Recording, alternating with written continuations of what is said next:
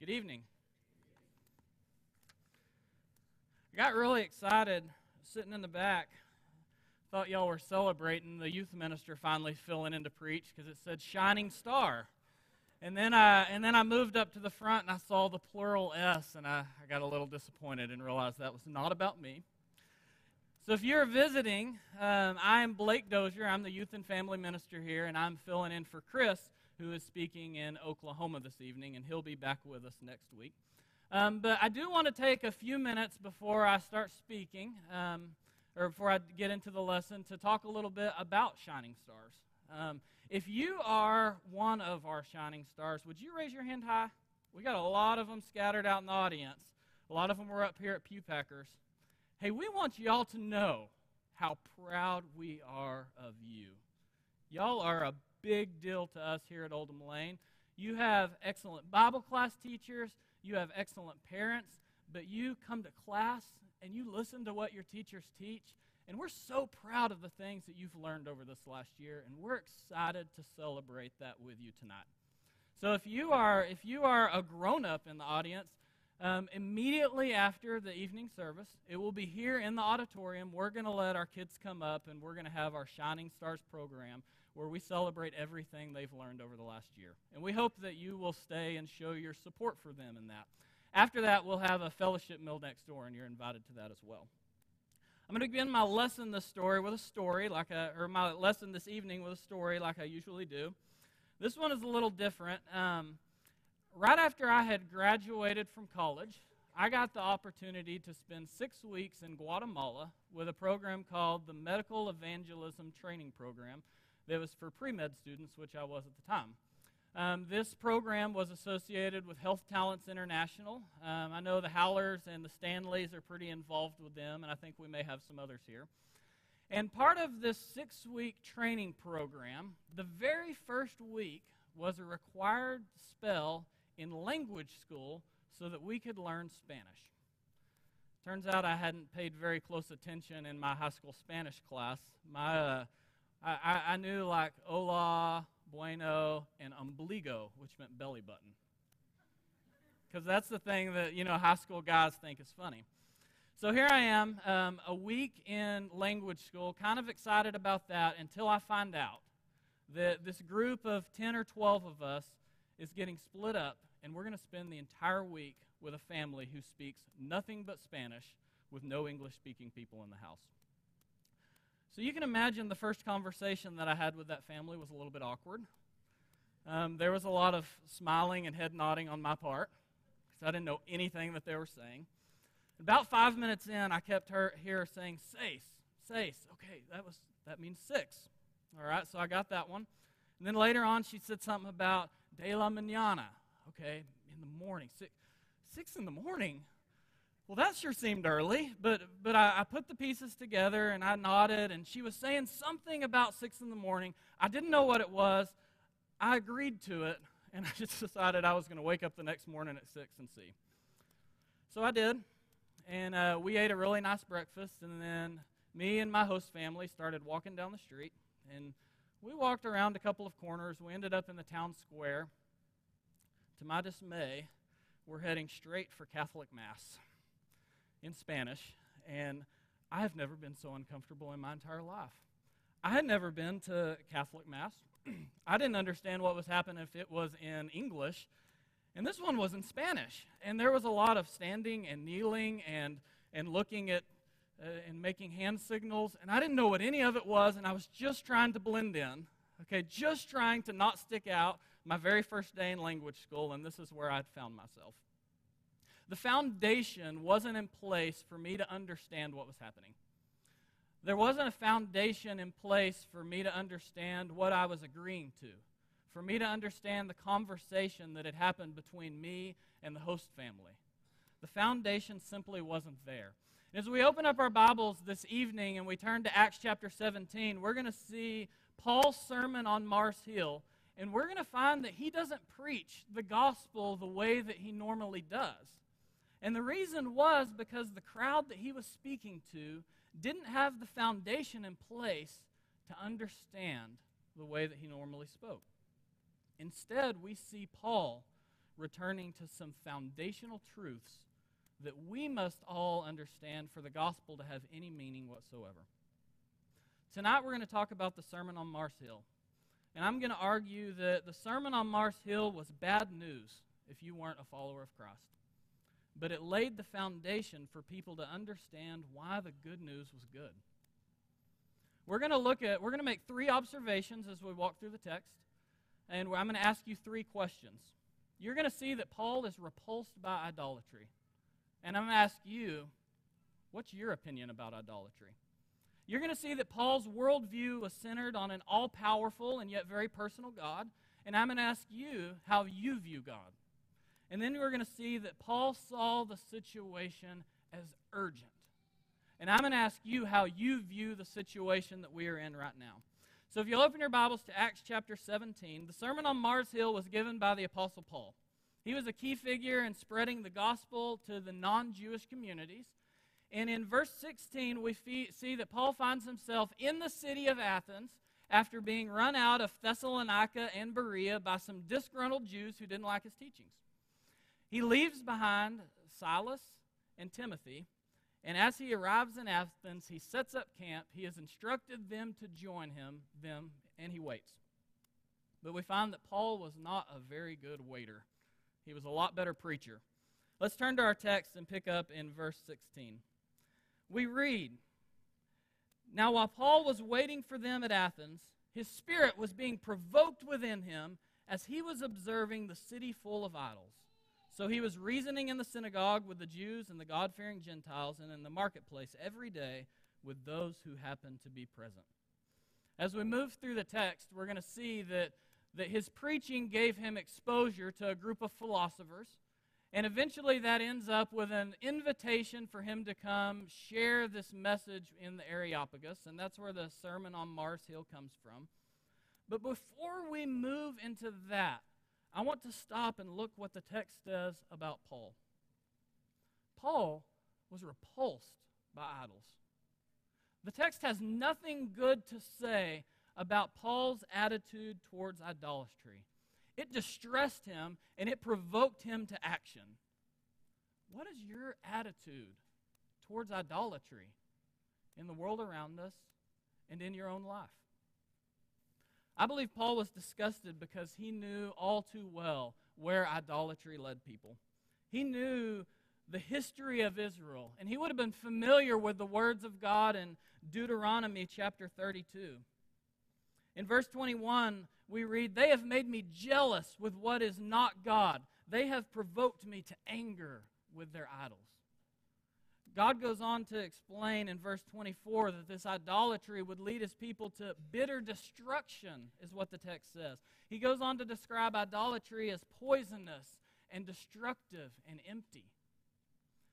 If you turn your Bibles to, uh, I'm sorry, in verse 36 through 37 of Deuteronomy 32, he, he sarcastically asks, Where are their gods, the rock in which they sought refuge?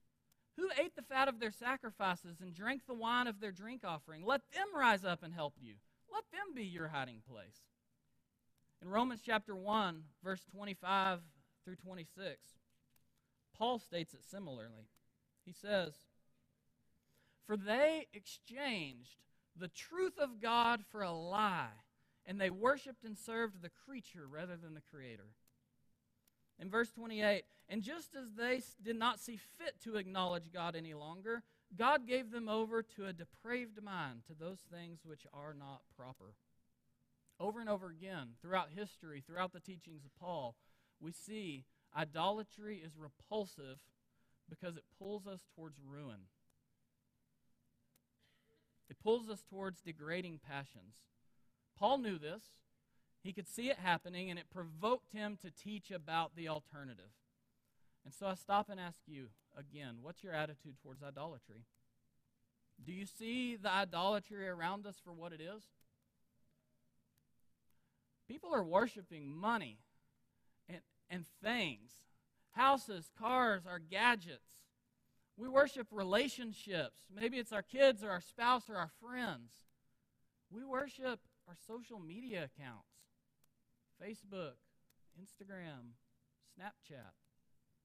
All of these are, are very real secondary idols that I believe point us towards the main idol that we worship in our lives, and that's the idol of self. We worship the God of self and we feed it with social media and debt. It's creating a spiritual cancer that's, that's eating our culture and eating our churches from the inside out. That distresses me. And, and it provokes me. And when you look around and you see that, that it doesn't it, it doesn't just it doesn't spare people within the church.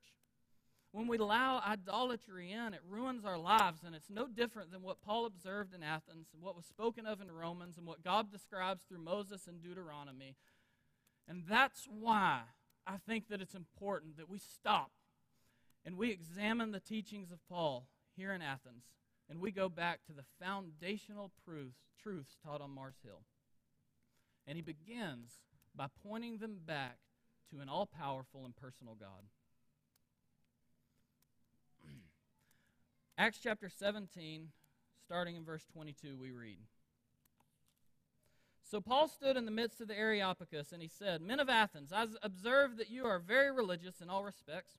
For while I was passing through and examining the objects of your worship, I also found an altar with this inscription to an unknown God. Therefore, what you worship in ignorance, this I proclaim to you the God who made the world and all things in it, since he is Lord of heaven and earth, does not dwell in temples made with hands, nor is he served with human hands as though he needed anything, since he himself gives to all people life and breath and all things. And he made from one man every nation of mankind to live on all the face of the earth. Paul's worldview, first of all, was centered around an all powerful God.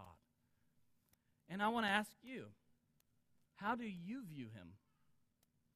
You know, I think sometimes we can be pretty quick to answer this question because most of us in this room believe in God, but do you believe right things about God?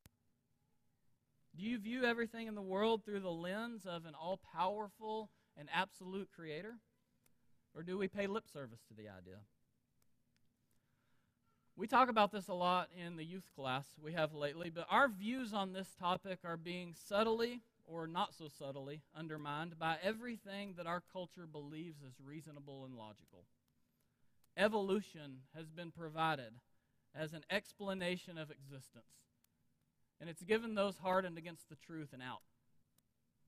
The supernatural is dismissed as impossible because science doesn't give provisions for it.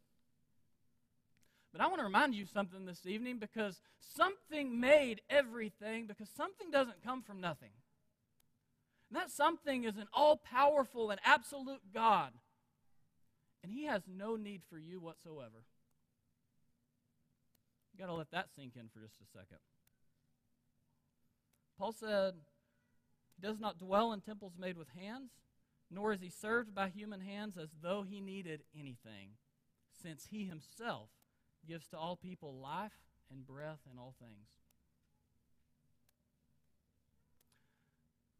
once that has sunk in, and only once it has, we start to realize that this all powerful, this absolute God, has voluntarily placed himself close to us. And he treats us as his children, desiring that we would reciprocate that relationship. Turn back to the text and let's start again in verse 26. And he made from one man every nation of mankind to live on all the face of the earth, having determined their appointed times and the boundaries of their habitation, that they would seek God, if perhaps they might grope for him and find him, though he is not far from each one of us. For in him we live and we move and we exist, as even some of your own poets have said, for we are also his children. Paul's worldview was also centered on a personal God. What about yours? Do you believe God has positioned himself close to you so that you would find him? Do you believe this all powerful creator would really desire a relationship with you? Because Paul teaches that he does. You see, you need to know these things, and the world needs to know these things. This is, this is defending our faith 101, and, And quite frankly, this attitude is vastly different than the beliefs that we see in our culture. And, and I think if we're really press those within the church on some of these thoughts, I'm not sure how many confessing believers really get the magnitude of what Paul is saying. If we turn back to Romans chapter 1 and we start in verse 18, Paul writes here For the wrath of God is revealed from heaven against all ungodliness and unrighteousness of men who suppress the truth in unrighteousness, because that which is known about God is evident within them. For God made it evident to them. For since the creation of the world, his invisible attributes, his eternal power, and his divine nature have been clearly seen, being understood through what has been made, so that they are without excuse. Creation screams the truth to us, but culture suppresses the truth. Creation points us towards a creator, and culture pushes us towards the creature. The Athenians needed to be reminded of this obvious but foundational truth about God, about his power, about his ultimacy, and yet about his voluntarily close, voluntary closeness. His view of us as children and to be honest, I think some of us could use a reminder as well. And that brings me to my third and final point. Paul saw the situation as urgent. Do you? Judgment is pending. Paul understood that we would all, we will all someday stand before this ultimate, absolute, and powerful Creator that he preaches about. We pick up our text in verse 29. Being then the children of God, we ought not to think that the divine nature is like gold or silver or stone, an image formed by the art and thought of man. Therefore, having overlooked the times of ignorance, God is now declaring to men that all people everywhere should repent, because he has fixed a day in which he will judge the world in righteousness through a man whom he has appointed, having furnished proof to all men by raising him from the dead. We will stand before him. Our children will stand before him. Our neighbors will stand before him. And he will enact his perfect and complete judgment. He will enact justice. He will right all of the wrong. You know, we have a saying, life's not fair. Well, someday it will be because God will make it so. And that means on that day, on that day, we will answer for our contribution to the brokenness in the world that we see around us. And that's urgent. Hebrews 10:31 may be too all real for many. It says it's a terrifying thing to fall into the hands of the living God. In 1 Peter chapter or 2 Peter chapter 3 verse 10, we see Paul in context has called their attention to this powerful God, and he says this God spoke the world into existence. Okay, that's similar to what Paul has preached here. And then he tells them that with that same power, with the same power that he used to speak the world into existence, he's going to speak it out of existence. Okay? And, and on that day, his, his judgment will be unexpected, and it will also be complete. 2 Peter 3:10 reads, "But the day of the Lord will come like a thief in the night, in which the heavens will pass away with a roar and the elements will be destroyed with intense heat and the earth and its works will be burned up." Church, this is serious. It's eternal and it's urgent. Understanding the concept of judgment is foundational to everything we believe about the purpose of Christ and our need for Christ. We don't know when our lives will end, and we don't know when God will return to enact his judgment. But we do know that God's desire is for us to repent and not perish. In fact, if we went back to our text in 2 Peter 3:10, if we backed up just one verse, right before he tells us about the pending judgment and how it will come like a thief in the night, he says this. He says the Lord is not slow about his promise as some count slowness, but he is patient towards you, not wishing for any to perish, but for all to come to repentance. God has provided a way out.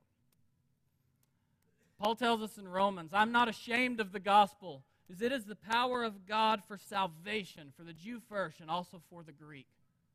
Later on in Romans chapter 6, he says, The wages of sin is death, but the free gift of God is eternal life in Christ Jesus our Lord. For us to understand the power of salvation, for us to understand the good news, we must understand the foundational truths that Paul teaches here in the Areopagus. We have to understand the bad news before the good news is really good. We have to understand who God is. We have to understand what God will do. We have to understand the ultimacy and the urgency of the gospel. So, I want to ask you my uh, main questions again. Are you distressed over the idolatry in the world around you? Do you really view God as the all powerful and absolute creator of the universe? Do you really view God as close and personal? Do you feel the urgency of pending judgment? Some of you tonight are, are where you need to be, and I understand that. I hope this lesson for you was a reminder about where others are so that we might help them see the truth. Some of you think you are where you need to be, and you're not. You can spend a lifetime giving lip service to God while worshiping your very own personal idols. And my call tonight to you is the same call that Paul gave. This is urgent. Wake up and repent. Some of you simply aren't following Christ, and either you haven't known or you haven't done anything about it. And for you, the message today I mean, quite frankly, the words of Paul are bad news. That said, if you understand the content of the message, then the foundation has been laid so that you can understand why the good news is so good. Why it's the best news that you can receive. And, and we as a church would love to share that story with you. We would love to share with you what the story looks like. While the literal gospel, the literal good news, isn't proclaimed by Paul in the Sermon on Mars Hill, he proclaims it numerous times elsewhere, and here it is in a nutshell. You don't have to shoulder the judgment of God that you deserve. Jesus has offered himself in your place. Turn from your selfish ways, repent, attach yourself to Christ in baptism, and God will extend to you his perfect and complete grace his salvation. The matter is urgent. We are not promised tomorrow. Come forward as we stand and sing.